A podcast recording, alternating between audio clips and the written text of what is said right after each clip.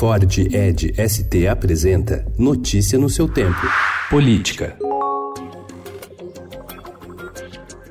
A Câmara dos Deputados instaurou comissão especial para analisar projeto de lei que flexibiliza a lei de improbidade administrativa. Há um ano das eleições municipais, uma mudança na legislação é defendida pela classe política como forma de combater o que classifica como ativismo dos ministérios públicos estaduais em relação principalmente à atuação de prefeitos.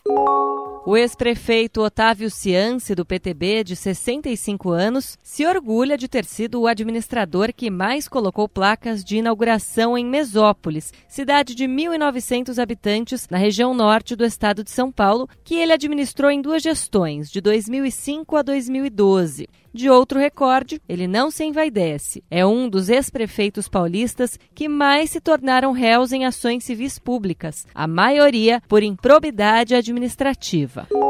Com a promessa de renovação, o MDB confirmou ontem o deputado federal Baleia Rossi de São Paulo como seu presidente, em convenção marcada pela presença de velhos caciques da legenda, como o ex-presidente José Sarney, o ex-presidente do Senado Eunício Oliveira e os ex-ministros Moreira Franco e Eliseu Padilha. Em seu discurso, Rossi afirmou que é possível viver sem ser governo e que o MDB precisa de uma identidade.